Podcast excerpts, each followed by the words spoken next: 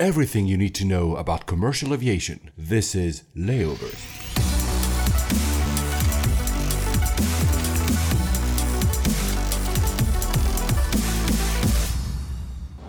Hello, ladies and gentlemen. Welcome aboard from the flight deck. This is Paul Papadimitriou. Hello, everybody. This is Alex Hunter. We'll be your pilots for this show about the news, the startups, and the technologies defining the modern air travel experience. We would like to apologize for the very, very long delay in getting that flight in the air. Uh, our flight time today will be an hour and seven minutes, and we expect an on time arrival, we promise you that. Coming up on this flight, want a million frequent flyer miles. We have to be born on a Cebu Pacific flight or win the Olympic gold for Singapore. British Airways charters a 747 to fly athletes home, but no word if they also got the second hot meal like on all their other routes. In the US, being a multi-medal winner won't get you upgraded on United, but unlike Delta, they won't mistake New Mexico for Mexico. Airbus is going wide body for regional flights, but also planning flying taxis. Will these accept smart carry-ons, like Alex loves them, or augmented reality amenity kits, like Emirates just released? As we reach our cruising altitude, I'm going to turn off the fasten seatbelt sign for you. Now, ladies and gentlemen, sit back, relax, and let's turn on those noise cancelling headphones. Flight 45 to Rome. Hi, Alex. Rome, yeah, this is a good one. This is this is your Iron Maiden trip, isn't it? yes, exactly. Which we talked about in the last episode, but I want to hear more about it because not a lot of Yeah. people I know go to another country to go to a concert. So there's a story there which I'm looking forward to hearing. Yeah, definitely. I'll tell you at the end. Please ask me at the end. Uh, and Rome is an interesting airport. It has changed. Uh, I hinted at that in the last episode as well. It has changed in a in a good way. So I'll get to there. First, a few reviews we've got of uh, iTunes. Amazing. Thank you guys. We've Yeah, got, thanks for like, taking the time to do that, guys. Yeah, this is really, really appreciated. We have uh, four new reviews. All are uh, five stars. Wow. Uh, one says, fantastic podcast in all caps. Uh, the, this podcast is great for anyone who likes getting to the airport early and watching the planes land and take off. Thank you. Uh, someone says, and so, hello, I don't know who you are because you're MCT567. After listening to Paul speak at a travel conference in the UK, I wanted to hear more. This podcast is just the right length and full up to date news. Keep it up. So, yeah, thank you. I don't know who you are, but we probably maybe met, or at least you heard me. And a great aviation podcast, a great with like all caps as well. Again, from Woody42912 from the US. uh, and uh, he says that he's, he or she actually uh, says, especially a great podcast to listen to, especially while flying and eating a meal on board. That's exactly what you, you like to AIDS do. digestion. Uh, also, LA Flair uh, on Twitter at LA Flair Flyer without the uh, E. He's always very enthusiastic about listening uh, to us. So thank you so much for the, the mention. And finally, uh, a quick mention. I was invited at another podcast which has a very also good uh, reviews. It's called Aviation Extended. We mentioned it a few times already on this show. Uh, so basically, if you want to hear me babble about uh, aviation a little bit, what we do here with Alex every, uh, not every week, I was about to say every two weeks now, uh, you can go. I'll put the link in the show notes. Yeah, Uh, it's a it's a f- it's a great conversation and it's a it's a great show. So so check it out. I, I really enjoyed listening to it. I I, I think um, you uh, you guys uh, had a very very good rapport. Thank you. I appreciate that. There was on the same episode, there's Marissa from Flying Geeks. She, also writes for Skift from time to time. She's a great, great, great person in terms of everything PaxEx, so the passenger experience. And our friend Mark, the pilot for BA747, the author. Wow, that's an of, uh, all star lineup. well, I'm not sure I'm, I'm, I'm fitting right there, but I mean, that was very kind of them to invite me. So thank you. We had a lot of fun. Actually, we spent an hour talking about aircrafts and airplanes before hitting the record button. and we should have just recorded that because it was amazing. Uh, I had a great time. Uh, one thing I didn't know, did you know there was a National Aviation Day in the US? I did not know that until you told me about it. it's, it's, it's a shame that I that I feel kind of embarrassed that I didn't know about it because what a great day. Today, August 25th, is National Burger Day, so equally as important in my life. Um, but how cool that there's a National Aviation Day and it's not something that's just on a calendar. There's, there's some big stuff that, that happened on this day. Yeah, there was a lot of activities. Uh, it's our friend Elizabeth, who lives in DC, who was uh, telling me about it. I really, I was clueless. Uh, there was one story on CNN.com that was really fun. There were like uh, a few AV geeks, people like us, were probably more hardcore than us, who got clearance to visit 10 airports in the US, uh, London, plus also some restricted facilities of American Airlines all in that day. That's wow. Why don't we pitch that to some airlines and just do it, Alex? I know it's a great idea. It's a great idea. Yeah, they got to go up in the towers. They got to go, you know, behind the scenes, which is fascinating, and I think a really, really good idea to to show how complex the industry is, and, and it's it's not magic. Well, it is magic, but you know, it's it's it's a lot of people doing a lot of different jobs to get us from A to B. But yeah, National Aviation Day has been around since 1939. Oh, wow. And the reason it's August 19th is because that's Orville Wright's birthday. oh, I see. And it was signed into into being by by FDR in 1939 because of that. So so it's uh yeah, it's it's lovely. I think Yeah, it's, a, it's a very important thing. Yeah, I don't think we have any of that here in Europe or in other countries. I, should look it up. so. I I have no clue, but I don't think so. Uh, another, it's not related to the National Aviation Day, but it's also one a full day of epic AV geekery. Is uh, Brett, a cranky flyer? He had his 10th anniversary of his blog, I think, and he went through eight airports in a single day. What a day must have been. Yeah, that's a he's a glutton for punishment. Brett's a, a great guy. Uh, I met him years ago at during my Virgin America days, and he he's a very important critic of the airline industry, and critic in a sort of you know movie critic kind of position, not a not not always negative. Um, but this trip, I mean, there's the LA Times did a great feature on it, and he must have been broken by the end of it. The, the cool thing is that airlines pulled through. They actually helped him because, you know, making eight airports in a day with the potential of delays, et cetera, et cetera, and the short connections and whatever.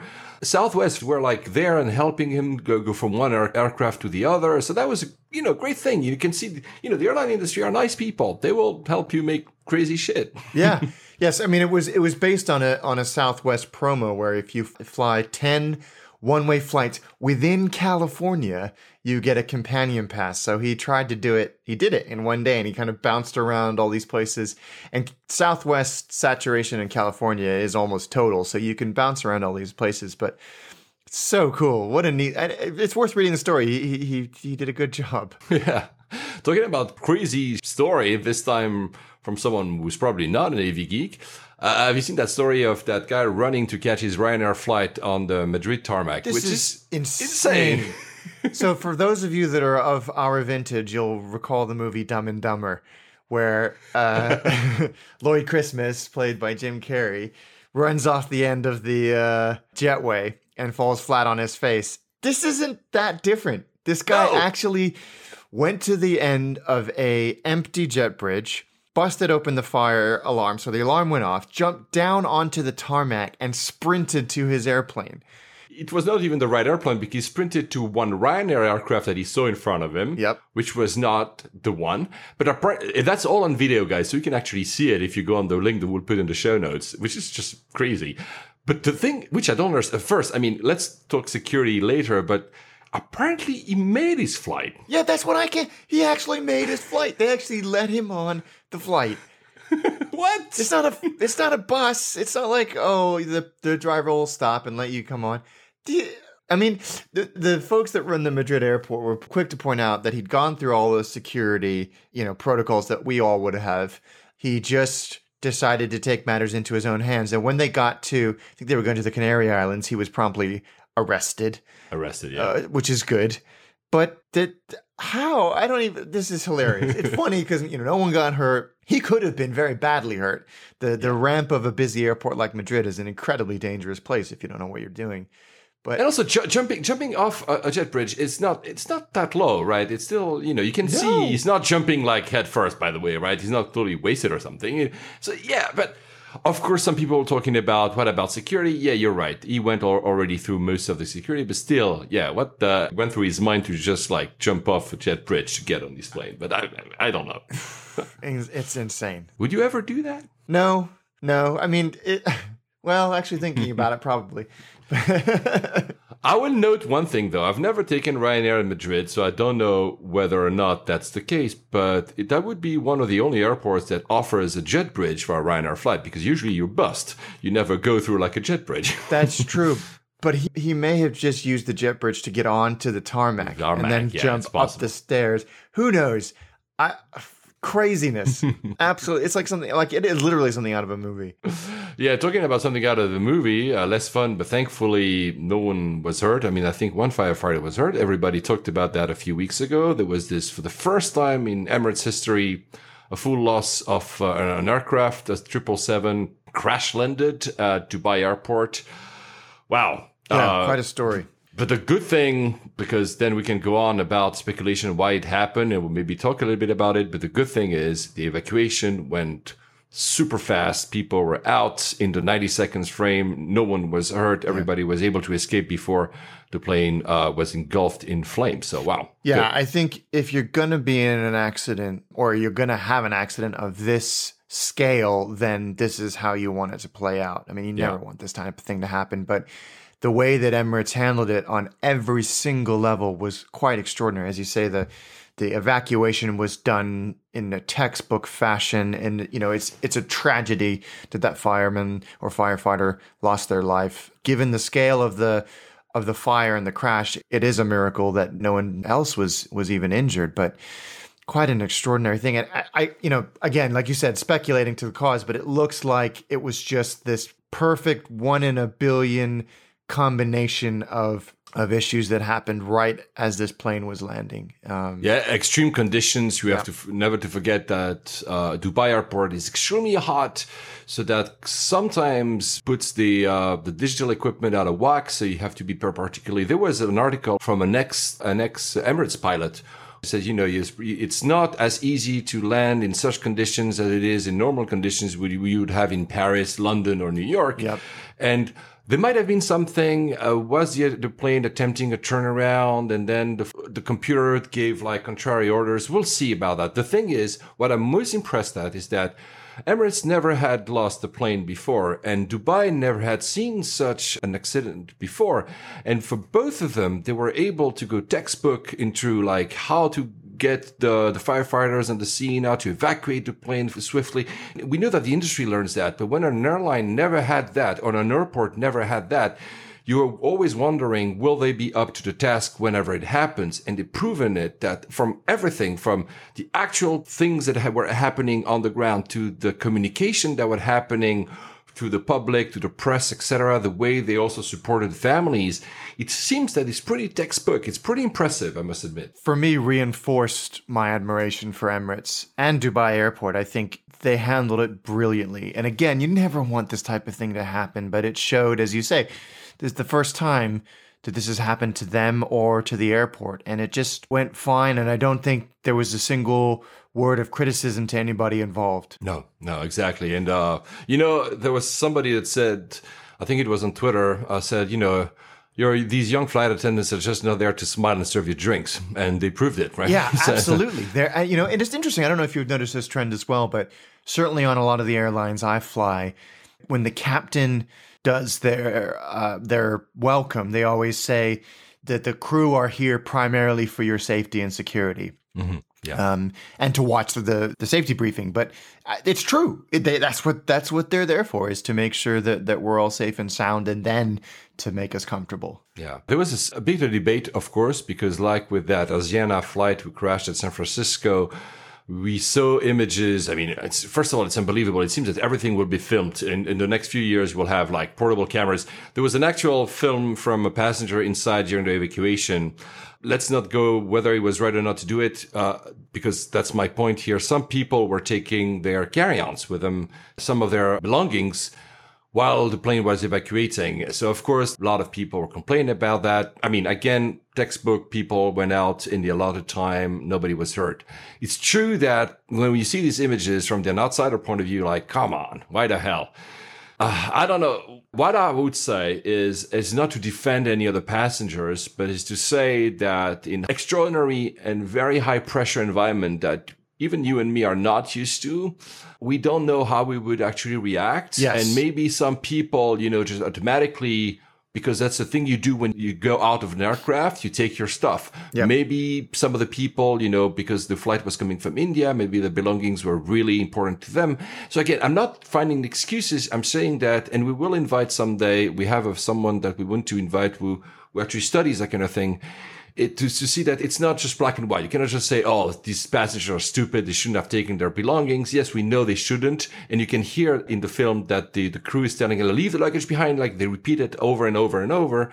But, you know, still you have that debate. Did you, do you have any thoughts about that? One? Yeah, I, you know, it's it's the same reason why they still tell you how to uh, fasten and unfasten your seatbelt. Yeah. Uh, and in the safety videos, we're all looking at that going, I'm pretty sure I can figure out the mechanics of a seatbelt. But in the throes of an emergency, you're used to it, the car. I think we've talked about this on past episodes. You're used Correct. to pressing a button and releasing it. And when you're panicking and you're, that's that sort of muscle memory is, is leading you astray, that can cause problems. And I think it's the same thing when you get off the airplane. Your natural inclination is to grab the things that are important to you. And actually, right after this Emirates incident, I was I was chatting with a, a, a few people, all of whom were were in the airline industry, and I they all said, "Look, yeah, I can understand it in a way. You want to grab at the very least your passport, Your passport. you know, yeah. because if it's destroyed and then you're stuck, and then you know there's a there's a queue for, to for the other people to get their passports taken care of. You can see the thought process in somebody's mind that would suggest, yeah, I, I at the very least want to grab. You know, and we all have the different perceptions of what's valuable to us. To me, it would Yes. probably literally be my passport, but for someone else, it may be that treasured family heirloom that they might have, or the camera that they just got. I'm not going to place any judgment on anybody's perception mm-hmm. of value, but you can see how someone would think, I need to grab my my cabin bag. And also in Insight, when you look at the video, we know that like three minutes later, huge flames are engulfing the plane. When you look at the video, yes, the plane has just crash landed, so I'm not diminishing that, but the plane is in one full piece. There seems to be a lack of, not like lack of urgency, that's overstatement, but you know, like you said, your muscle memory kicks in. You're like, what's going on? You know, and you don't see the flames. So maybe you're not reacting like immediately. Like, again, I, I just want to say that we shouldn't be black and white. Uh, and you're right. Uh, repeating over and over some stuff at the beginning is important. There was, it said that I think I also mentioned that BA used to have uh, this uh, real plane exercises. You can actually, you and me, we can actually go and take and pay for a day. I think they stopped it because they changed the facilities. It's too bad because when you're in that, and that people know if they listen to the show that you will tell the passenger next to you where is the emergency exit. You'll point that If I know them, yeah. I, Yeah, if, if. I'm traveling with somebody, yeah, I, I usually and my wi- it drives my wife crazy, but that's something Because- that somebody in in aviation safety taught me, and it just it just I always glance around and go, okay, if something bad happens, where's how am I gonna get off? That's the thing I was getting to. Actually, if the plane is full black, which is not the case in the Emirates here, but you don't see anything, Yep. and some of the electricity, you know, fails. Do you know, and I'm not asking you, I'm asking our listeners, do you actually know how many seats you're supposed to count before the exit? You might not, you'll be lost. It's it's Yeah. important to actually have some situational awareness of where you are. I'm not saying to overdo it and to, you know, to make the entire plane crazy about your emergency anxiety, but I mean, some of the stuff is important. Yeah, think I mean, you're right. absolutely. And, and when I did that flight to Shanghai uh, a while ago, and they had to reboot the airplane, and it was pitch black, you go, Oh, yeah. wow, the, it really is dark. And that's another reason why they ask you to open the, the window blinds on takeoff and landing because if something bad happens, you want natural light to come in, and you also want the emergency services to be able to see through. in and assess the situation inside. But you know, we've seen it in, as you said, Asiana. We saw it in the BA Las Vegas engine fire. An extraordinary amount of people taking their their cabin baggage off, and it. I- I'm really excited to talk to this to this chap that you found that is a psychologist and and and has some theories about this, just to understand how we can fix this and and the root causes of it. one of the most talked points after the incident with Emirates was should we have a system that automatically locks the overheads? So basically, when you're, you know, the flight attendant, for instance, would have a button that centrally locks in the entire plane, all the overheads. I'm, first of all, there's a cost, of course. I mean, you have to retrofit all the planes and blah, blah, blah. Then would you think that really would prevent me if I were, let's say I'm that kind of guy, suddenly I panic and I want to take my whatever, my passport. And I still put my hand It's like, why is it not opening? Why is it? Mm, Yeah, I exactly. like, I think sl- it's just going to cause more panic. I don't think that's going to work. And as you say, there's a cost, there's a weight implication. One of the things that I did see floating around, I think it was on Twitter, was a suggestion that we have to redo the uh, safety video and safety briefing content to really emphasize this point that seriously don't grab anything. It's just not worth it because they really don't talk about it any more aggressively than anything else. And I understand it. You don't want to sort of dwell on something like, you, you know, We're gonna crash. a crash, yeah, Don't you know, because they are in the highly unlikely event, et cetera, et cetera. But I think that's probably you know one arrow in the quiver of, of of solving this problem. Was it the movie Airplane when they showing on the IFE like uh, an airplane crash or something? Yeah, yeah. That's exactly what you want to avoid, right? And to finish off this uh, Emirates story with a nice twist, one of the survivors just won the lottery afterwards. I know. Come on, it's the most incredible story. It's like a bad movie script. He won. A, he won not a small amount of money either. Yeah, no, I think one million. Which, well, I don't remember the currency. Was it one million dollars or? Who uh, cares? but anyway, It's- he's a millionaire now. oh my god, that's amazing. Anyway, I don't want to crash for that though. No, still. I think I yeah Uh, exactly. I'd rather be sor- broke and alive than dead and rich.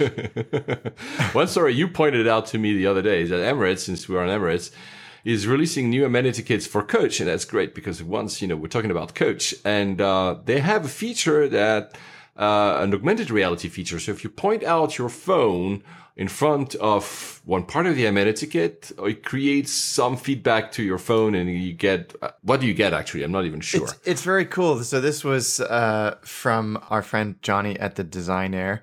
And the fact that the that it's an economy amenity kit that looks so damn good is I mean, have you seen them? They're beautiful. Yeah, they look really beautiful. I've, I've seen the company. So Blippar is the startup that does this type of thing. They've, I've seen them in the UK where basically they can transform almost any type of uh, design or drawing into something that can be read by your phone and Yeah. then trans- and create something. So that's what they do. So you get And content with, you know, I think it's music and in-flight health tips and activities and things like that. And I think it's less about the content and more about the amenity kits themselves, which are great, and the technology used to do it. It's just neat. nice to see you know some stuff done in coach uh, quickly since we're on emirates uh, their partner is qantas. Qantas was having issues for a long time financially and they seem to have completely reversed the trend because they just announced 1 billion in profit. Incredible. yeah so they really there was a lot of cost cutting. It was not easy not easy on the crews not easy on a lot of things. They went also some of the stuff the cost cutting as a passengers you can apparently feel it. I haven't flown them for like more than 15 years so i cannot judge but wow you know we always hear stories about airlines struggling it's nice for once to see an airline that is actually doing so well Yeah, uh, it really is. And you, as you said, they really struggled for a long time, and I think uh, had some growing pains with the A380. And this this partnership with Emirates seems to have really worked out well for them. Um, as you said, I've I don't think I've ever flown on Qantas. yeah i have but i mean i guess maybe even 20 years ago I'd or- like to. I'd like to. I just um, I need to get out to Australia first, obviously. no actually you could oh, I uh, could do London, Dubai, couldn't I? Exactly, exactly. Some of the flights that are marketed Emirates are Qantas and the opposite. So you could actually end up in a, a Qantas flight. So yeah, Okay, you could that's a good idea. that. I want to do that. Yeah, you don't need to go that far. I mean, that far, still Dubai. but- Yeah. But apparently, it's a great airline. People always, uh, you know, say, and talking about, you know, safety record, I think is one of the best, if not the best safety record ever. It right? is. Uh, It is. And I've I've read some uh, some trip reports on uh, on airliners, and the uh, certainly the premium product looks incredible. And I actually think that the the improvement in quality in Virgin Australia has helped Qantas as well by not allowing them to rest on their laurels. From 1 billion in profit to 1 million miles, uh, Cebu Pacific uh, had a baby born on one of its plane, which is very rare. And uh, they offered that baby 1 million miles. This That's is pretty lovely. cool. This is sweet. This Uh, is so great. Guys, you know what you have to do if you want to transform your kid into an AV geek, give birth at Cebu Pacific. Uh, the other, actually, there was another 1 million miles since we're on 1 million miles. Schooling, the uh, the swimmer from uh, Singapore that won on swimming the first ever gold medal for Singapore. Singapore Airlines offered him as well 1 million Oh, miles. nice. yeah, so that's your second way of being an AV geek. You have to win a Win gold Olympic medal. gold. No Yeah, problem. Uh, but we'll, we'll talk later that uh, that doesn't necessarily guarantee you good treatment. Let's go to the US for a little bit. First, there was an article that was sent to me by Gen Kanai uh, from The Economist, where basically it goes into what we always say about what could the US airlines do to get better. And it's true that we always also say that if you compare it by continent, it's not a very relevant comparison, but there's always like the great stuff is in Asia and the Middle East, then Europe is okay, and then the US is always like not really that good, right? Um, and there was another article in the Wall Street Journal with the title is pretty, it, sa- it says a lot. It says why the big three airlines are so much the same. Of course, it comes back to the stories we also talked about, which is somewhat of a lack of competition. So the three big airlines are just matching each other. If one decides not to go for IFE anymore, the two others remove the IFE. If one wants to change the um, frequent flyer program to being based on the amount of money you spend, the two others are also imitating it, uh, meaning that it creates less and less and less of a difference in the airline. Is it something, at least in coach, is it something that you felt? Yeah, yourself? absolutely. There's such a homogenous experience across the big three, big three airlines. They lack any personality, and any personality they do have is entirely manufactured. I think that's why it's so much easier for airlines like Southwest and JetBlue and and Virgin America to stand out when you move away from that blandness. You know, even if the product isn't, you know, orders of magnitude different or or even better, you can by just injecting a little bit of personality and thinking slightly differently, you can really stand out. So I I haven't flown them domestically as much as you probably did, which is why. But it's understandable if you have only three big ones and they have this huge market and they have to compete, they'll be very close to each other. I mean, in Europe, because of the segmentation of the markets, even though there's one big open skies in Europe, but because of the various different countries, we end up with slightly differentiated products. And Asia is even bigger than that because you have a huge continent with tons of countries and different cultures that creates, again, this type of dynamism that it might be like in the US. Though, interestingly, the US3 was like, ah, these Middle Eastern couriers have subsidized, blah, blah, blah, blah, blah. They lost that. They now they lost that argument. And interestingly enough, Delta is now releasing a new business product, which is pretty amazing. It's called the One Suite. And it's the first ever business product with your own doors. You know, the doors you'd usually have in first class with, you know, the Singapore, Emirates, uh, Etihad, et cetera, et cetera. They will offer, of course, it's not as big, but they will offer a product with your own door, a lot of privacy. So they are differentiating in the end, right? Yeah, they're trying, and I think it you know it doesn't look too bad. The pattern on the seat is weird.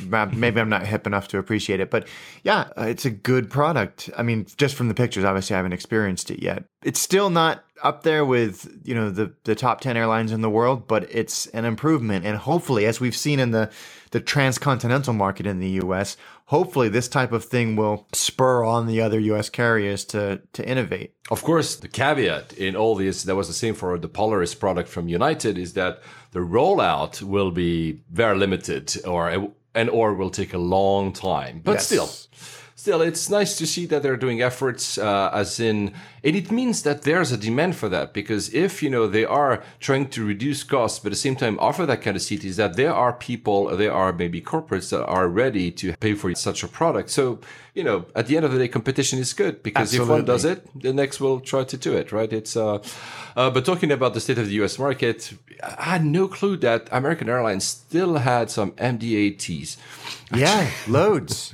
Loads, yes, Loads. exactly. They really do have tons of them. And I think it's been such a huge component of their fleet. They had 370 of them at one point that were the kind of the backbone of their domestic market. And they still have 50 left. But the other day, yesterday, day before yesterday, they retired 45 in one go. And they flew them all out to Roswell, New Mexico with one of the boneyards out there. And at, at one point, there was one landing at Roswell every five minutes. Must have been so cool Which must have been like for a moment there, Roswell must have been one of the busiest airports in America. But the um, I think the first customer was Swissair back in the days when it still existed, and I remember that I flew that as a kid. So for me, it was this plane doesn't exist anymore, and you know, well, apparently it's there. yeah, Um, it's it's still there. I want to fly it though. It was, I love flying these old, you know, planes. It's nice before they get retired. I mean, it, it doesn't probably get the same echo maybe not deserve it as the 747 that are retiring, but still, it's nice to see these old planes retiring. Uh, Yeah, no, absolutely. And I think that I don't think they're going anywhere. I'm sure you'll see them flying around the skies, especially as cargo conversions. But the average age of those planes they retired was 28 years old. And they were domestic, so the cycles must have been through the roof. Uh, talking about something that is very old is the IT system in the US. It was a nice article by Skift on that if you're interested.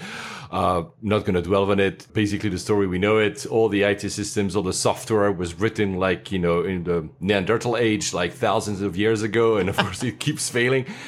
Delta had a huge fail uh, a few weeks ago where basically the entire network was down. So all the planes were grounded, nothing was working, that created a lot of mess.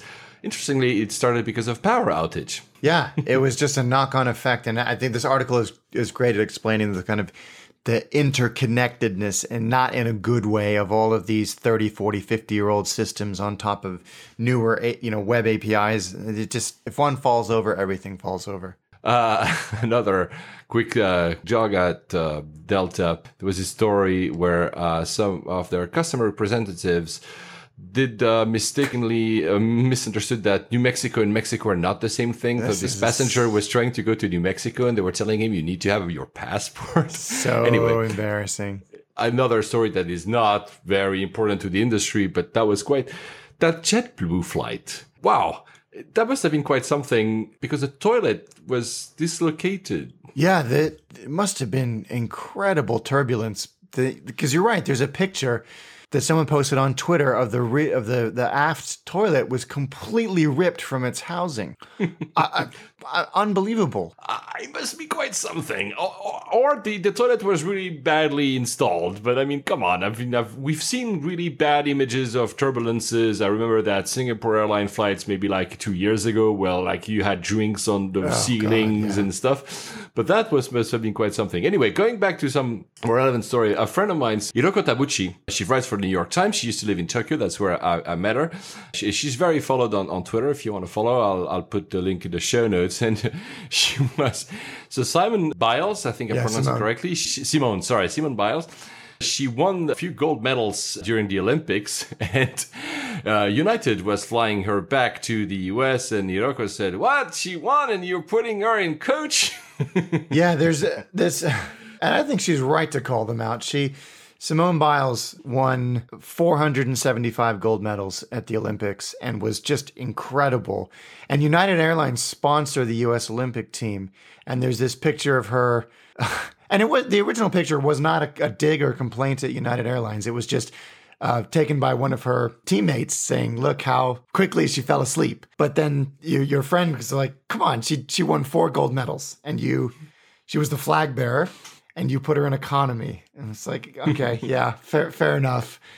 I think also United's response was so just sort of bland and and yeah, they just said we're exceptionally proud of all our Olympians and we're glad Miss Biles enjoyed her flight back. It's like you didn't answer the criticism, you just Yeah. you just dodged it. So, but uh, Yeah, yeah, she's not uh, she didn't get a million miles for sure. no, exactly. Uh, United's customer service has never been considered good. You know, they usually answer you a lot of bland responses. Oh, my flight is late. We hope you enjoyed your flight. You're like, okay, fine. Yeah, it's I mean, clearly you can, just This is something you and me rave about. We, we can see which airlines have given their frontline ownership of issues, and United is clearly not one of them. Um, sadly, there's been a reshuffle at United. Uh, they changed, I think, the CFO and the COO. Munoz is cleaning house. Will that change anything? We'll see. The thing that I didn't know is that you know United and Continental merged. And I didn't realize that for all those years since they merged, because that's not new, the flight attendants didn't have a contract. I mean, they still were on their grandfather contract from the old airlines, which meant, because that's the crazy thing, it means that if you were a United crew, you could only fly it on United metal. And if you were a Continental crew on Continental metal. So you, you know, for a merger, that's a disaster because you can leverage some kind of the symbiosis between, you know, two ex big airlines. And they finally got a contract. The union signed it, but I, I was totally unaware of that. I didn't know that either. That's given how long that that merger has been done, at least on paper. That's incredible. you know, the state of the US is like BA, you know, there's some stuff that we can rejoice, and some stuff we're still baffled about sometimes Yeah. with the US airline industry. The the big scandal, of course, at the Olympics with uh, for the US team was uh, Ryan, uh, how do you pronounce his last name? Lochte? Lochte, yeah. No, because I pronounce it in the German way. Let's not dwell on that bit of the story. The interesting bit for us, because we took airlines, uh, I think it was American Airlines who flew his teammates, or the other swimmers, because of that old story that was happening surrounding them, they were curtained off in the plane. So we're going from Simone, who gets a normal seats in economy, to swimmers who get curtained off in the plane. And you'll notice that they were in uh, in business class. clearly you can recognize the front of the cabin on American Airlines there. Up to that, to go where? To go to BA, because BA, what they did, uh, it's not to say that, wow, the Great Britain is better, but they had an entire plane for the entire team. They actually even rebranded the plane and they called it, I think it was Victorious with the Yep. R E O as Rio. That was pretty Very cool. cute. But you see, that's. I mean, we we know that the ratings on NBC for the Olympics were dismal, uh, sadly, maybe. But I guess some other countries were more happy to fly their teams back than the some of these U.S. airlines. Yeah. Did you The see one- the picture of the plane? Uh, Only from the outside, not inside. Yeah, I didn't. I didn't. I, I, well, they, they posted some pictures of, of the of them all having a grand time on the way back. But I love the the, the gold nose cone. I thought that was a nice touch. Yeah, yeah, that was amazing. Great, Great Britain finished number second on the Second, medal. yeah. Uh, you must be happy, Alex, because you're both American and British. You're first and second. Yeah, exactly. It's too easy, man. You have the best passports. have you read that story about that panic that happened at JFK? Yeah, I did. There was this reports of shots fired, and that kind of one thing led to another, and there was essentially two stampedes. People thought that there was something terrible going on, and you know, with recent events that have happened around the world at airports, you know, in in, in Brussels and in in Istanbul, you can see why people were a little bit alarmed. But uh, this wasn't a thing, was it?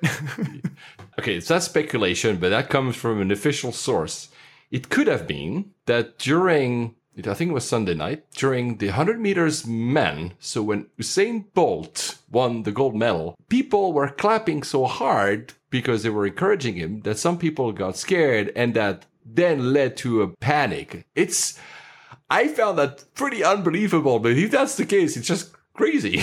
Yeah, and but if you think about it, you hear you hear people and you hear the clapping and you hear the yelling.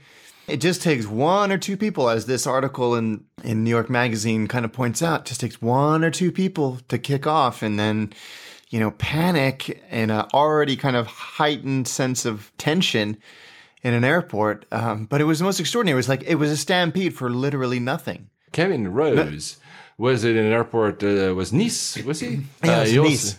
and also, that airport was completely evacuated. Uh, I saw that on his Snapchat because you know abandoned baggage. People were really. You can feel that you know people are anxious about that kind of thing these days, which understandably so. But it's uh, you know airport officials, must, you know, like oh shit, there's a p- abandoned package. We have to close off the entire airport. Wow. Yeah, yeah, and they don't take any risks. They're, they're going to err on the side of caution every single time and and and evacuate, which is disruptive. But I don't think anybody can blame them for making those choices. So back to back to BA because you fly BA quite often.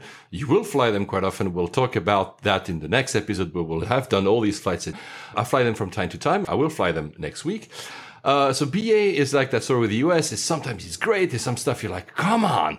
Uh, the Economist wrote an article on why BA is failing its customers. The same stories you and me say. You know, they're cutting on stuff. The big story was BA is cutting on food for long haul flights. Uh, so Alex, well, if you are in coach, you won't get a second meal. Uh, your second meal will be a small, very tiny bar of chocolate. Uh, and if you're in premium economy, I think your second uh, meal is transformed into a snack. Uproar everywhere. what do you think? yeah, I was a little disappointed to read that because it is a noticeable difference on BA that, you know, on these long haul flights, especially on the daytime long haul flights. So from London to the West Coast, getting that second hot meal is nice. It's it's it's a hmm. differentiator. Virgin Atlantic haven't done it for years. They give you this sort of what they call on that afternoon tea, which is some stale sandwiches and a maybe a, a bar of something. It's not terrible, but it's not great either. It's it's a it's a shame, and it's the kind of thing that people notice. I agree. That's the thing. And I, I think especially that tiny, you know, these tiny bar of chocolates like you get from, it's not even hotel rooms, you know, really, that is, it looks stingy. Even, you know, the fact that they give you that, you're like, give me nothing. Just don't give me something that is like five grams. Interestingly, though, the, you know, the CEO of BA is the guy who basically founded Vueling, which is a low cost airline. And he wanted actually to have people pay for their food at BA the way a lot of low costs are, are dealing. You know what? I'd rather have that. Yeah, as long as the ticket prices were reflective of, Of course, that, of that course. change, you know, because they're not. I mean, it's expensive to fly on BA, and you you pay for that. You know, you're expecting these uh, these additional extras, which they're cutting back on. If you ever fly BA, you'll feel the difference. Uh, there's a lot of people complaining. I don't think BA will change its stance, but that will be interesting to see. Also, the unions have, uh, have called for an industrial action, which doesn't translate into a strike. So I don't know exactly what it means, but it means that uh, also the personnel of BA is not really happy. But to say good things about BA, they released because that's really for us, the AV geeks. Have you seen that video of the approach of Lucy? Yes, so cool, so cool, and it's great when airlines do this. It's It's- it's, it's a- spectacular. And it's your favorite airport in London. It really is. no, that, that that approach is really really fun. The other thing that they've announced, uh, and you fly uh, sometimes business with them, is a new seat for I think it's for the A350. And you, when I sent you the news, you told me, "Hallelujah!" Finally, yeah, because I think I've mentioned in past episodes the weird setup that they have in in business on the A380 and and 777 and 787, where you if you're in a window seat, you have to you don't have aisle access except for maybe one or two rows throughout the entire cabin, and you have to step over the person next to you, which is super awkward. And thankfully, with this new version, which will be on the 350, you don't. Everybody gets aisle access. I think more and more that's super important for people who are ready to pay that kind of money in front. They want to have access. So the reverse herringbone and herringbone have one issue is that they limit the number of seats. So in order to have 222, for instance, you have to find a way to give aisle access. And this is one way. So it's interesting. To, Yeah, um, I think it's a good solution. I think it's, a good solution. And The seat doesn't look massively different compared to the, the one now, but just that change alone makes me rejoice. I don't know when their A350s are due to come into service. I don't think it's for a while, but I'm looking forward to to experiencing it. Yeah, and uh, a few months ago, Ben wrote on One Mile at a Time an article about what are the, the features of the best business seat, and Access was one, and this is why he says that it's called the Apex Suite. You can find it on Korean Air, Japan Airlines, Oman Air, and others, where they have exactly what you want, which is even though it's a 222, if you're at the window, you have your own access back to the AL. And that's really what people want, I guess, when they pay the kind of amount of money. Yeah, it's just yeah, it's it's such a first world problem, but it's contextually it's a big problem. Talking about food, so BA is reducing your food, but of course the best food is often found in the front of the cabin. Obviously, uh, airlines seems to be upping each other in that department. Uh, there's this guy, a blogger, that takes lots of pictures of airplane food, but also like reviews it, which is, is different than only reviewing the seat and whatever. I take uh, pictures of every single meal I've had in the plane. I have a picture of, so probably have like thousands of pictures, but I've never reviewed it. And this guy actually ranked what are the best uh, airlines for food. And he says, Cathay is not there, but maybe he hasn't flown it. He says Singapore Airlines first, Aegean second, Japan Airlines third, Fly Niki fourth, and then Turkish fifth. I've Of only flown on two of those airlines. Probably he hasn't flown all the airlines in the world and it's also very personal food is very personal Yeah. uh, at the end of the day i would say that singapore yes it was i mean you flown it, it it's great you said last episode cathay was better I thought Cathay was is, the food was incredible. I thought that the last meal I had on Singapore Airlines in premium economy was inedible, but then Japan Airlines in economy was f- fantastic. I've done ANA in economy and A- ANA in business, and both were fantastic. And it's not in that list, which you know tells you it's better than a small bar of chocolate by BA. Sorry, guys at BA, I keep Yeah. slamming No, you. it's a good But, point. uh, I think it's important. if you don't want to fly BA to go to the US, for instance, the other airline you could take is obviously Virgin Atlantic, and now they will have live TV. Yeah, they're they're introducing live TV, which is which is very cool. Three channels initially. It's CNN, BBC, and a sports channel.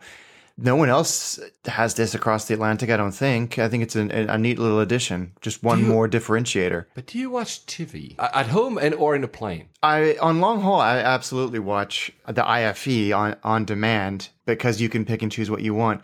I think I watch live TV on airplanes for the novelty, but there's also there's something quite nice about being connected to the ground in that way. You're not you're okay. not sort of in stasis as you travel through the sky. You're still connected in some way to everything else that's going on around you. which I don't like, but I, I'd rather be like in, sta- in, in stasis. But uh, you know, maybe I'm a cord cutter, whatever. I, you know, I watch on demand even at home. I never, Yeah, probably same. almost never watch. The only thing that I would say is still relevant to me as a live TV is sports, because whether it's the Olympics, whether the Euro Cup or the World Cup for soccer, football. Yeah, of course, because you want to see in the moment. And I remember having that experience with Emirates because Emirates is one of the sponsors of the World Cup. They had live feeds of the World Cup. And that was pretty amazing. Okay, the feed sometimes broke down because we're in the middle of nowhere, but already the feed, and that was years ago. It was amazing. So that for that, yes. But then we come back to the point of, you know, Emirates was the main sponsor of the World Cup, so they have the rights that channel on Virgin Atlantic might not have the rights for the NFL, from the NBA, from the Premier League, or whichever sports you're into. And then you end up with a channel which is Alexander and Paul talking about what happened yesterday, right? I'm not sure. I'm not entirely sure. I'm just being speculative here. No, I think you're right. I think, you know, JetBlue had this in the US 15, 16 years ago. Virgin America had it. And I, I had to say, I quite liked, you know, on a flight from Vegas to San Francisco, cracking open a beer and watching a baseball game. Yeah, yeah, you know? yeah. That, yes. I liked they- that. It was cool. But they, but they had the rights because they were domestic. I'm not sure that would happen on transatlantic. Yeah, no, I think you know we talked about this briefly the other day that you know when there's so many rights issues as you go from one jurisdiction to another, it makes it, it makes it really hard. But you know, I I still think it's neat. I think it's an it's a it's a good differentiator for for Virgin Atlantic, and it'll be interesting to see if Delta adopt this too. Oh, they yeah, they're moving together at uh, I think at Heathrow. Their Delta was always because I used to fly them uh, as it was a SkyTeam Platinum, whatever they call it. It was a T4, and they're moving to T3 because of Virgin. And So they're abandoning the SkyTeam terminal. They're moving with Virgin. So yeah, they're aligning themselves. I don't know. So maybe they'll have live TV. You remember you, because you just hinted at it. I didn't have the IFE uh, at that uh, X uh, BMI 321 by BA. Yes. Uh, I'm flying to Beirut Sunday. I'll fly there with MEA, Middle Eastern Airlines, and I'll fly back with BA. And I think I am on that 321 again. So I'll see now You if they will. have it. I, IFE, yeah, it would be interesting to see. I'll tell you all about it when we record next. In the last episode, we talked about Farnborough, some of the numbers, and uh, we talked about the difference uh, in strategies between Airbus and Boeing. So we want to go a little bit in there for a little bit because what I hadn't seen when we recorded last time, there was these numbers uh, that uh, went up by Aviation Week about the number of wide bodies sold by Boeing. Ouch! If you look at the numbers uh, there, the article is behind a paywall, guys, so you cannot see it if you're not uh, registered to Aviation Week. But there's a Twitter update with the main numbers. Uh, have you seen those numbers, Alex? Yeah, It's, it's uh, not looking good, is it? no, it's not. Uh, you can see that the narrow bodies, the you know short to medium hull plane 737 is super successful. But then we know that the 747 is, you know, dying, sadly, because we see the numbers and you're like, basically no one is ordering it. But then what I didn't realize is that this 777 is not being ordered that much either. I, you know what? I don't think this includes the triple seven X. There's no way it, it can because that's proven to be hugely popular. So I think that there's, These are the current planes being delivered and being in production, I think, or something. but you're right. I mean, all those 767s, of which there's 81 in the order backlog, those are all cargo. The title of the article in Aviation Week you know, says it all. It says the scale of Boeing's wide body sales challenge revealed. So there is a challenge there, and it's it's interesting because I always thought you know Boeing being this very good at you know these wide bodies. You know, for me the triple seven is of course the seven four seven is iconic, but a triple seven is almost a default wide body because the 340 was never that good. Now the 350 is getting better. The 380 is basically Emirates and a few others. Nobody else is buying it. So for me, the wide body long haul was triple seven, and now of course the smaller version, which is a 787. But take a look at the number, guys. The the, the end of the 747. Yet another article by the Daily Beast. Man, it looks it looks like we're having obituaries about that place. Yeah, I think I think that's exactly what it is. That's Ah. the point where we're getting to now. It's Shit. these are bit. Yeah, it's it's a shame, and and you know I don't like we said in the last episode. Every now and then there's one or two here, five there, almost always cargo. It's you know it's a shame, but I think we should try and get on them while we still can. No, I don't want to hear this. uh, actually, uh, one of our listener, Elizabeth from DC, she told me she flew Lufthansa 748, so the 747-8I. These are brand new planes, so we have for that one we have some time to fly. They're not a lot, but if you fly Lufthansa, you can actually still fly it. So, and she enjoyed the experience. So we, we should do that, Alex. We should. Yeah, we should. fly And it- Lufthansa. we should. Any any seven four eight operators out there that want to get us on, you know, you're not going to get any protests from this end. and uh, that thing amazing the 747 super tanker immersive experience So cool. So, what- cool. How do they do that do you think I was just going to ask you the same question, but there's this company called Matterport and matterport.com, and we'll post the links. But they have this like almost virtual reality 3D space that you can explore, which is the inside of a of a super tanker, and you can f- kind of basically float through it and use your keyboard or your mouse to move around. So cool. they must have taken loads of 360 photos inside and then like just recollected them and you know Stitched them some- together. yeah, somehow. stitch them together or something uh, can you maybe for those who don't know can you define what a 747 super tanker is because people might not know Well, yeah, I mean, basically on the inside, it's got these um, these huge tanks, and it's designed for putting out big uh, forest fires. And it's, uh, I think it's Evergreen International first did it, but it's basically 747s that have uh, fire retardant in them. And they can fly over very low altitude and dump nearly 20,000 gallons of this stuff onto uh, uh, these these huge uh, fires, which are happening in in California right now, and they've happened in Spain in the past and, and various other places. But it's incredible to watch. It even works on mobile, which is pretty staggering. At least on my iPhone 6 Plus S, whatever the name is, it actually did work. So it, it, you should, guys, if you love, you know, a little bit of geekery and being inside a plane, it's really well done. I wonder if something like that could be done uh, with some, you know, AR glasses or something VR, because almost looks like you have like VR glasses on. Yeah, it's very cool. They did a great job. To Airbus, so we said that Airbus was uh, almost as gloating, like, oh, we did more sales than Boeing, la la la. Yeah. well, uh, just a week after they said that, uh, basically now they're getting like a snap of the hand, and more than that, because for the first time they're being hit by an anti-fraud investigation in the UK, and what it means is that there are suspicions that Airbus was not playing completely okay with, you know, potential briberies uh, Yeah. whilst actually selling planes. The simple fact that they have this investigation is actually already selling because it's not, not the kind of investigation that are launched lightly, uh, especially because, you know, Airbus is a European manufacturer. So if you, even if you think about some political entanglement here, Europeans will not shoot themselves in the foot. So there might be something in there. We don't know yet, but it's not a good news for, for Airbus. Of course, the, the Americans are rejoicing, says we have laws that are regulations that are more stringent. It's time that Airbus gets on the program as well. I don't know where that's going to lead, but that's, uh, wow. Yeah, it seems like a bit of a PR black eye, but who knows what will come from it. But Airbus on uh, Appier News first, because it was just out of nowhere, they said that within 10 years they want to have flying taxis in cities. What? Yeah, you- the- I- we know they have, you know, a VC arm, which do research in drones. We know they also have helicopters. Airbus is much bigger than just doing the planes that you actually, you and me sit in. But they are apparently looking into making flying taxis. So basically small pods like the one you took from uh, Heathrow Terminal Yeah. 5. but these ones will be actually flying and picking you up. Uh, 10 years? I'll go to see you in your house with an Airbus. that would be kind of cool. That would be cool. I mean, again, 10 years is probably a little ambitious when we still haven't cracked supersonic. But the thing that really interested me, and I will thank Eric Hoffman for sending me the story. Airbus is developing, uh, you know, the 330 is a big plane, but it's developing a regional 330. So that would be basically a wide body plane for short to medium haul. It's kind of like the 747 SP, isn't it? Yeah, almost. It's smaller, so it can accommodate smaller airports. Maybe not, of course, tiny airports.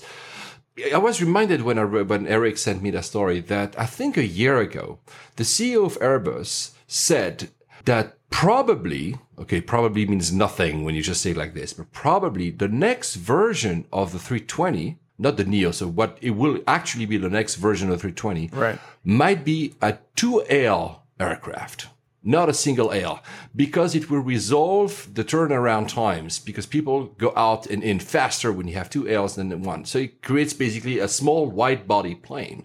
The 330 regional is that same ID. The th- I, I get the 330 regional, but surely it would be easier to connect a set of stairs and have people coming off both, you know, the front and aft exits. That but surely even- would fix it. even with the current frame of the 320, uh, which is, guys, if you live in the US, if you've never seen a 320, it's like the, three, the 737. You usually have what is it, three three? So you Yeah. could do you could do like two two two, and have small Ales. That's going to be very interesting. to see if they actually go there. Yeah, I can't because something's got to give, right? You have to make the fuselage wider or the seats narrower. Yeah. so what's it going to be? We'll talk in the next episodes about the uh, new kind of economy seats that are being thought about that could actually help have a better uh, experience in the back of the cabin. Uh, but yeah, it's, it's it's interesting to to see where where this goes. The one thing that has not been totally solved, in, sh- at least for short haul travels, and we come back to also what we said at the very top of the show, is what you put on the overhead, so the carry on. And of course, it seems that every week we have a new smart carry on that Alex loves so much coming onto the market. So this week, not one, but two. So first is one that has all the features, blah blah blah. Now they also it's like the three U.S. airlines. They all do the same thing. They charge your phones. They have like batteries and wires and stuff. The one thing that this one has that nobody else had until now is assisted compression. Yeah, I'm still. I looked. They've got a, a GIF on their site, and I guess basically it helps you squish your luggage down or squish your your the contents of your bag down. Cor- correct. And it's this patent pending technology, um, and they refer to it as the one knee compression. Like you, you stick your, you know, you kneel on the bag and try and get the zip closed. So they're trying to raise a million, million bucks, a million dollars, a million dollars for a carry on. And of course, it's got your chargers and your, you know, makes you espresso and all that stuff. You know what? It's funny actually because my beloved backpack, which I go on like maybe if I'm going for three days, is sort of the maximum for my carry on, has finally died. So I actually spent like a good three or four hours the other day researching and I've settled on a bag and it should arrive in the next few days. It's not smart by any stretch of the imagination. But I will let you know how I get on with it. It doesn't have one click compression. It doesn't have batteries or anything like that. I certainly can't drive it. So, but I'll let you know how it goes. You said backpack. Is it a backpack with wheels or is it an actual No, carry-on? it's a it's a it's an actual kind of backpack rucksack that can be also carried like a duffel bag. Um, that probably you'll gives away me. which one it is, but You'll, t- you'll tell us about it uh, next time because you'll be traveling with it, I guess. So you'll have some more uh, feedback. I'm also looking, so I'm, I'm not changing my carry on. Travelpro, love it. Never going to change it. It will never die. And it's been through hell and back. My backpack, I still haven't found the one I want. So maybe I'll follow your advice, Alex. The other smart carry on that just went on is called Barracuda. Mm, wow, that's a, that's what a fancy name. Again, has all the stuff location tracking, USB charger. Two things I like. It has first, it, if you live especially in a you know city like Hong Kong, Tokyo, or if you have a very small apartment, the carry-on kind of folds, so it takes a very, very, very small footprint when it's actually empty, which is a nice idea. It has nothing to do with being smart. It's just Yes. a nice idea. it's it's smart in the traditional sense of the word, and they've spent a lot of time on the ergonomics of this device, the handling handle systems, how it collapses.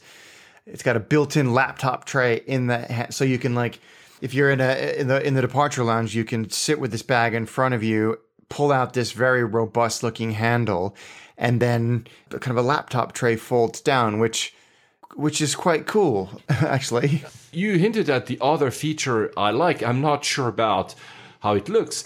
Is the handle is again nothing with electronics, nothing to do with your smartphone, but just the fact that you know when you are carrying your carry-on, you they say I think something like you don't have to move your hand. Usually you have to adapt your your hand to the way actually the carry-on goes, especially in uneven grounds, etc. This one, the handle on the top of the thing that you know unfolds in the telescopic handle is a 360 swivel. I think this is something simple that is smart. Again, in the old way of the word. Yeah, it looks it looks like they've put a lot of thought into if you took away all of the quote unquote smart bits, would this still be a good piece of luggage? And I think that's probably a very healthy lens to to view projects like this through. Well, I'm not sure you will buy either. No, not not not anytime soon. I have a Travelpro as well for for longer trips like you, and I I love it.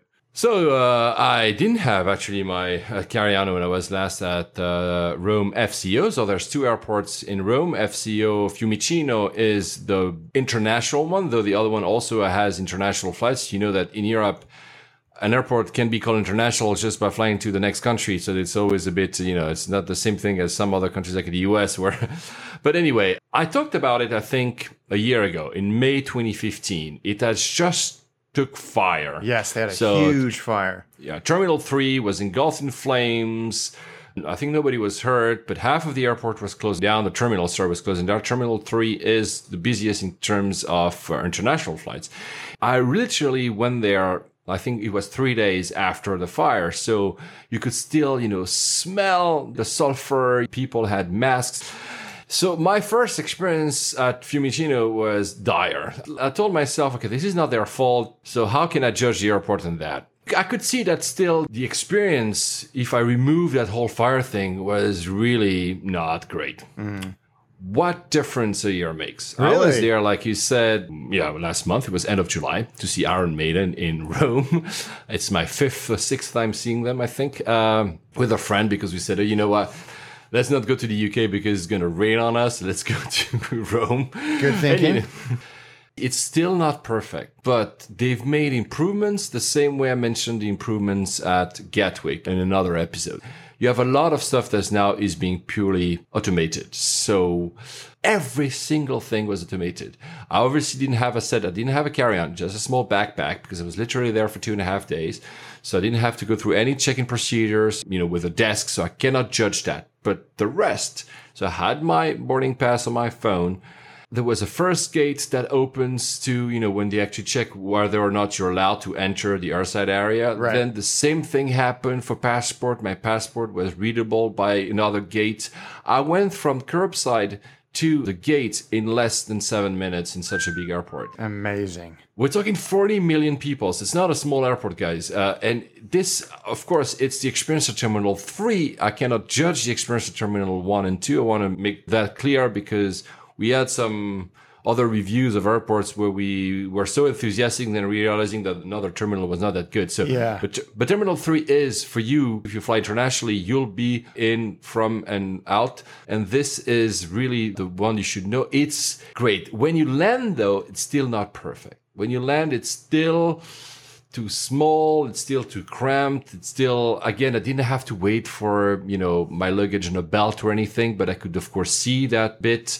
It still needs improvement. So we're not talking about the quality, of course, of any Asian airport, but it still not matches, for instance, of course, Amsterdam, which are, you know, staple airport in, in Europe. But I was impressed. I would have said last year it's one of the worst big airports I've been in Europe. Now I will confidently say it's a big airport, but I had a very pleasant experience.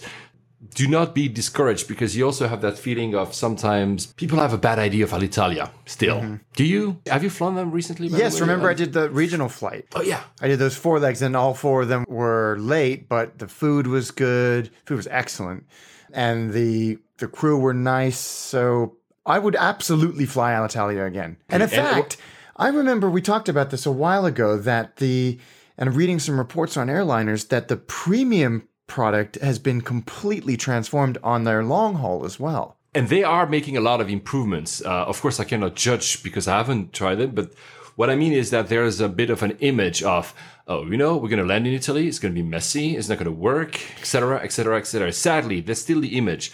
I went to to Fiumicino. Not everything is perfect, but I was surprised. I was saying, okay, guys, this is how you make a modern airport now. It's a retrofit, so it's not a new terminal.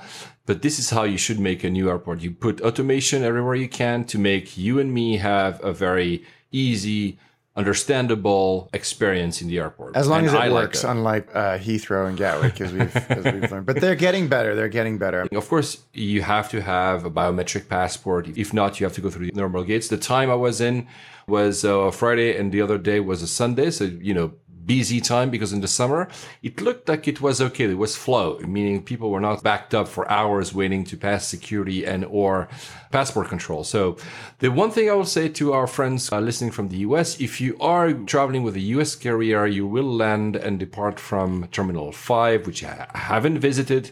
So I cannot tell you if that one is good, but I trust that you can tell us and let us know if Yeah. you have actually hated that experience. And if you're in Europe and you fly low cost, you probably fly through Terminal 2. I've done it as well. Nothing to write home about. Yeah. The airport is not very close to the city, but not also that far. Basically, it takes you half an hour by car to get into the city, and but there's a train if you want to take it. So I've, I've taken the train; works really well. The main station in Rome, Termini, is also well done. The train were brand new. I took like the regional train because actually the gig, Iron Maiden gig, was on the other side of the city, next to the other airport. I could actually see Ryanair flights and Wizz Air flights landing. So that was pretty cool to see both, you know, bands at the same time, uh, takeoffs and landings. Ditch that image, people, of thinking that Sicily is never going to work. It works well, in Fiumicino Terminal 3 at least works really well. Would I do a layover there? Well, when I have Rome next to it, which is one of the most beautiful city, I prefer it over Paris. Sorry, my French friends. And the food, no, just don't stay at the airport, guys. if you have Rome next to you, Yeah. Rome. you- yeah. You got to get out. Well, on that, Alex, you are both lining up a lot of flights. Your first flight to, because you mentioned last episode, you are like three times in the US or four times in San Francisco, I don't remember. Your Yes. first flight is soon, right? Yeah, I'm bouncing around North America a lot over the next month. So, California, DC, New York. Most of that on on BA, but a few obviously domestic flights as well. So the first one will be. Uh, San Francisco on a BA 380. Oh, the 380. Ah, oh, you'll tell us about that. I've never flown the 380 with BA. Uh, as me, as I said, I'm flying in a few days to Beirut, and I'll have many other flights coming up. Probably, you know, Singapore, Tokyo, Beirut again, Sofia, I think, and others. Sadly, not the US, so I won't be able to see Alex and record an episode there, but we'll try to record an episode in the middle of September where we both are in front of our computers. That'll prove a challenge, but we'll try. But on that, safe travels. Safe travels, guys.